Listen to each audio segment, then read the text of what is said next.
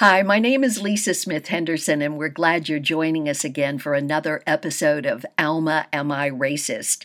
To find out more about Alma and who she was and the wonderful woman who inspired this podcast, you can go to our website, almaamiracist.com. We continue our discussion with Elke Geising. Her book is called Can We Talk? Will I Listen? A Journey Towards the Healing Power of Dialogue. And it's Elke, E L K. K E G E I S I N G, and the book's available on Amazon. Elke talks about her growing up in post World War Nazi Germany and being descendants of Nazis and what that was like, and her journey towards healing that shame and facing the truth, and then moving to South Africa and discovering in many ways that apartheid was alive and well. I left South Africa three years ago after having lived there for four years. So it was wonderful to find someone else who was white to talk about uh, their observations of the conditions in South Africa. And one of the things that I noticed, Elke, was not so much in America now, it's gotten better, but in South Africa, it's still extremely apparent, is the deep fear of white people that the Africans have because their livelihoods depend on the white people. The white people were their abusers, the violence against them. So I think some of it on even a cellular level is there. And then practically, yes, like a white person can come on to the estate that we lived on, and the Black African Guard would let a white man get away with something that was not correct because they were afraid. The theme was so strong to not confront a white person, especially a white man. It's not fear, it's practicality. I mean, I've had this discussion, but you know, this kind of interpretation of Black feelings, we should have a discussion with Black people. We should talk to Alma at length, or maybe Alma's children, how they feel, what, what trauma they have inherited from the role she had, or the nannies here. Yes. As a symbol. But I mean, I know from from speaking to friends, and again, I, am extremely uncomfortable speaking about Black people's experience and feelings there. We need to talk with each other. Yes, good, good point. I've heard one person say, um, How do I maneuver? Maintaining my dignity, I have a family that I need to take care of. I have children, I want to come home and be that dignified father to them. So when this white man is abusive to me or yells at me or wants something, to keep my job, I do it. It's not out of fear. It's, out of practicality and in a way, I wish him well because I hope I never sink to that level of, of emotional poverty. And, and I have actually, we had a maintenance manager here. He was, I, I watched the woman who supposedly runs the estate where I live because she couldn't break his dignity. She could do anything. She could stand with a stopwatch uh, if he was finishing his work as she thought fast enough or well enough. She was really harassing this man, and he wouldn't lose his dignity. He wouldn't lose his quiet. He wouldn't yell at her, but he also wasn't fearful. Well, he lived in a space. What a poor woman that she's so full of hate. And look how, how affecting her body. Look how it's affecting her family. Look how people turn away. What a what a poor soul he, he included her in, our, in his prayer. That's, that's the most incredible thing. So she made him kneel in the rain, the worst of rain or the worst coldest day, to fix some bricks for everybody to see. And uh, when it was done, he didn't get a cold. He didn't get the flu. He didn't throw anything at her. He, he also wasn't hateful and condemning her and said, I'm leaving. What a, what a horrible energy. I no longer want this. And I will trust that God, He is a man of faith. God will guide me to a place where I am um, more respected than here. But, but you know, Lisa, we really, maybe this leads us to being in dialogue, you and I and Alma or whoever can bring in. Well, Alma has gone on to the next dimension. Uh, she she is in heaven watching over us. But I've spoken to her son, and Good. he remembered us being together. My parents actually let him come over when she babysat us. And he said, I remembered we had popcorn. and you know, she was there five days a week and we would take her home on Friday. And I knew I wouldn't see her till Monday. And I would say, Why can't I stay? Mm-hmm. Why can't I stay? I wanted to stay with her and her mm-hmm. family, but it mm-hmm. just wasn't done. And I didn't understand that. And I will say to this day, Elke, I still don't understand some of this, the racism. Like it, I cannot make my brain make sense of it, just like you can't. You see it and it, it's just not right. No, I can understand, but I don't I, I don't embrace it. And I actually at this point, and maybe that's why I was so tense at the beginning of this. I think I need to, what Pumla said resonates deeply in me. It's here to stay with the what can I do? And I, I think you have asked this question too. So, what, what does it take for white people to change? Uh, I don't know. Do they have to get very sick and very vulnerable? I don't see it with those who are sick that they even want to go there. They're so deeply entrenched in trying to fit into their own closed society. The last thing on their mind is uh, looking at racism and becoming friends with Black people. And in the subtitle of your book is a journey towards the healing power of dialogue.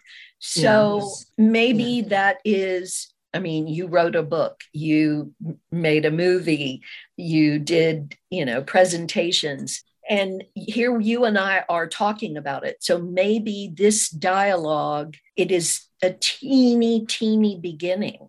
It's beautiful that you are it's really beautiful that you're doing this and, and continue. And I think that's where that's where we land with our our acceptance of what we can change and what not. That we do our part. And if, if we touch one, hopefully 10, maybe 20, um, but at least we continue uh, being open and being uh, seeking to really hear and to really see the other person and to, to reveal ourselves as honestly and with all the, including the shame and the shortcomings. I, I had lunch with uh, family and friends for my birthday. You saw picture.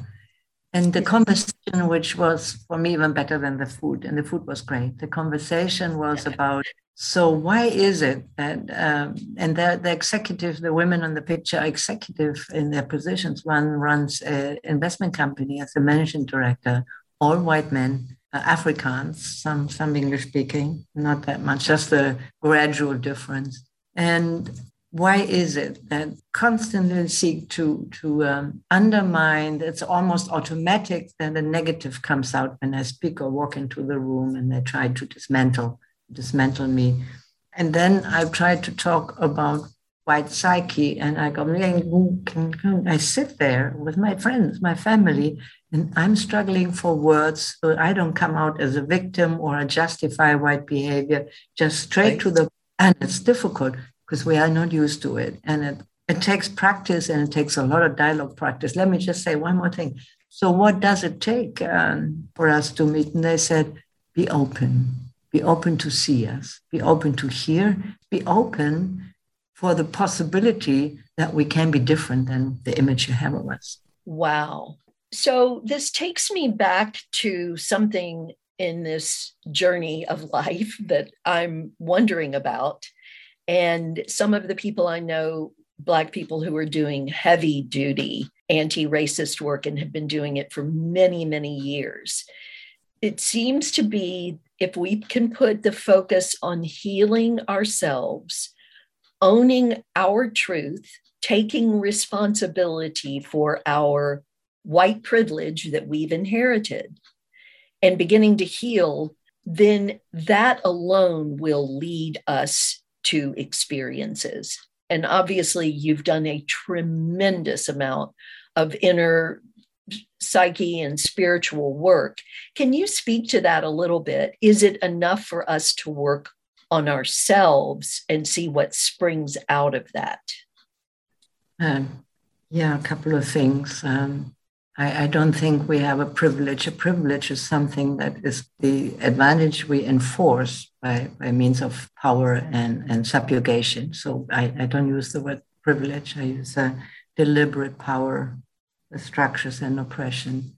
And the second thing I mentioned before, this, this business of wellness Uh, it's an eight eight billion dollar business just in the U.S. and it's huge here and it's growing. And a lot, a lot of white people get a lot of jobs to treat other white people who who just forever and the rest of their lives will get into the home. Everything is peaceful, and uh, I'm making my contribution by not using plastic bags for shopping. Uh, ain't gonna work. okay ain't gonna work. It's not enough. It's not good enough. And and I hear this from from friends.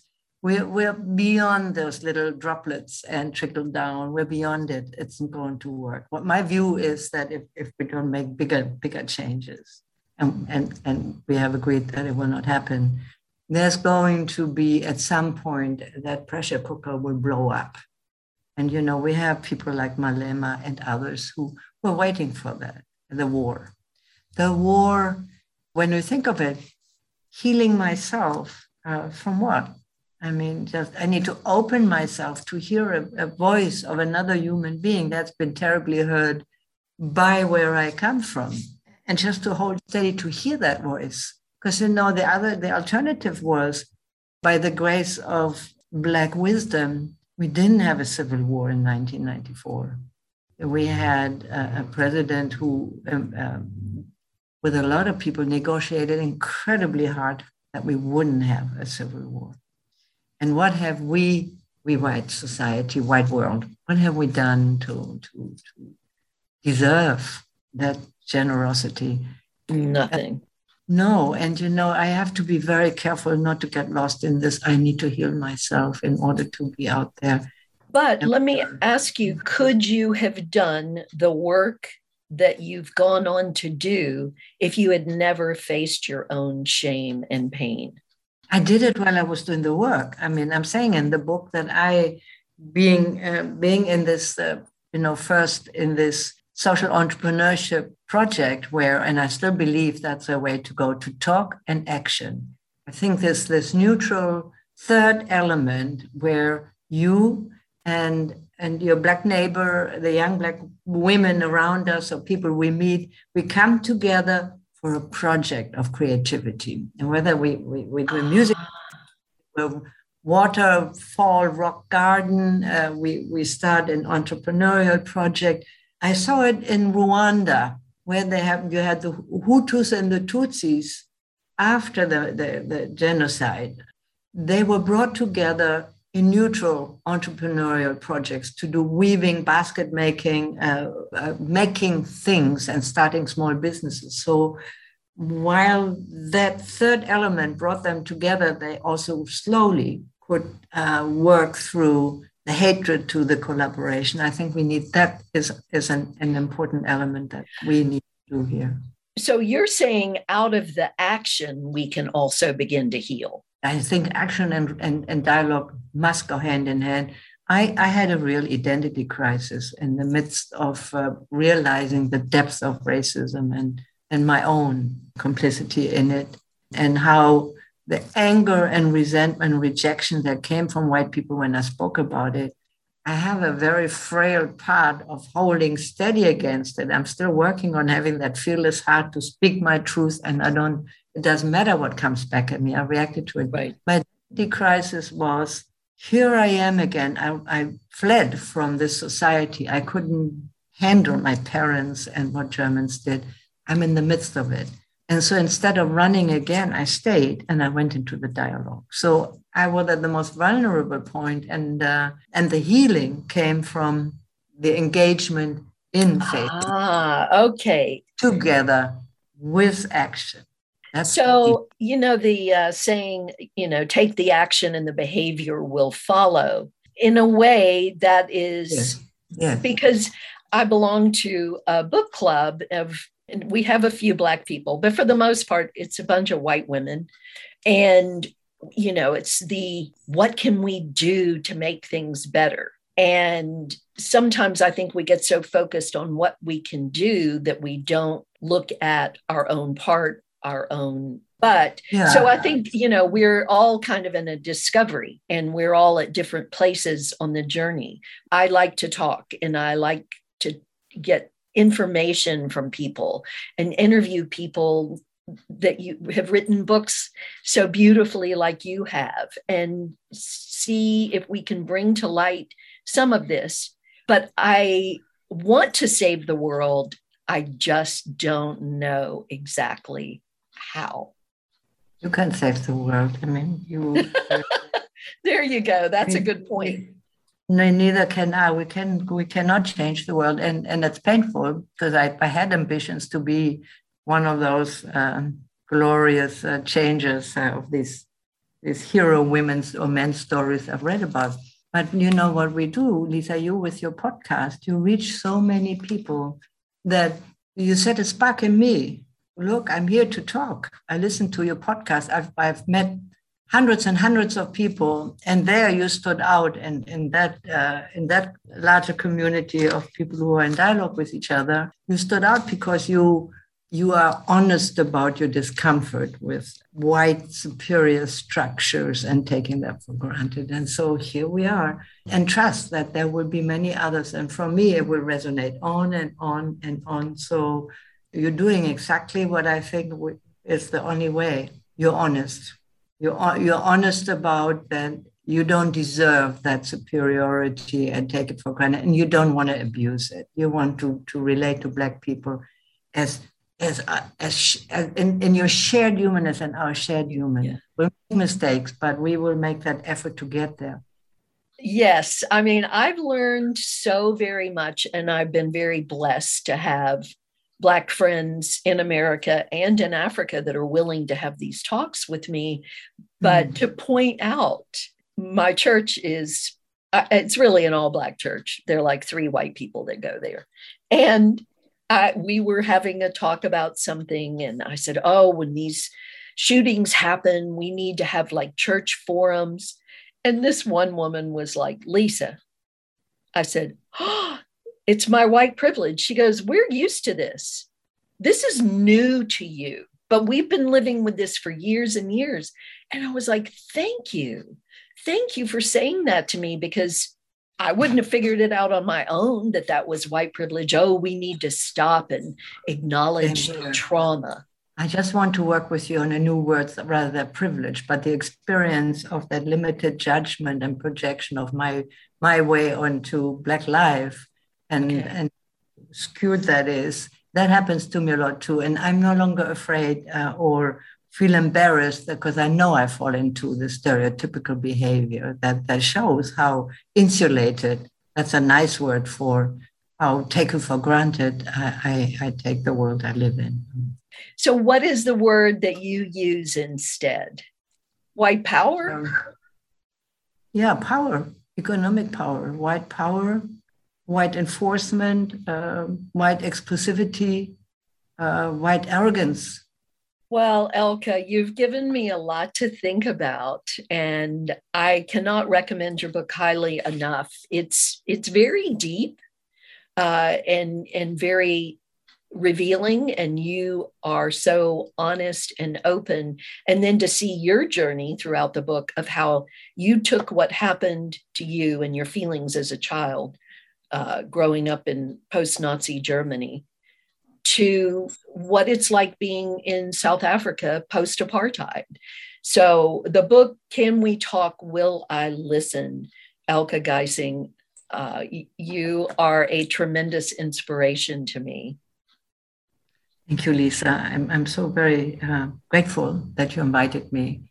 It's been really um, a confrontation with my own past and what I haven't worked through and you're you're very kind and very understanding and i, I hope to find white friends like you more that we can work together because i think that's what we need to do. We need to find like-minded like you yes. are and we are and then we can reinforce each other as we step out there working. So bless you. Thank you uh, for this. well thank you. Meeting you has been such a gift in my life and same here same yeah here. so I, yes we we do need each other and we're on the same page. And yes one person can make a difference. Yes for sure. We and we, we continue. Thank you. Yes Elke Geising. The book is available on Amazon called Can We Talk? Will I Listen? A Journey Towards the Healing Power of Dialogue. My name is Lisa Smith Henderson. The podcast is called Alma Am I Racist? I hope you uh, will subscribe to our podcast on Podbean and uh, wherever you get your podcasts. We'd love to hear from you. Uh, the email address is almaamiracist at gmail.com, and the website, should you like to know more and hear about the spirit of the wonderful woman who was Alma, you can go to our website, almaamiracist.com. Thanks for listening, and we'll see you next week.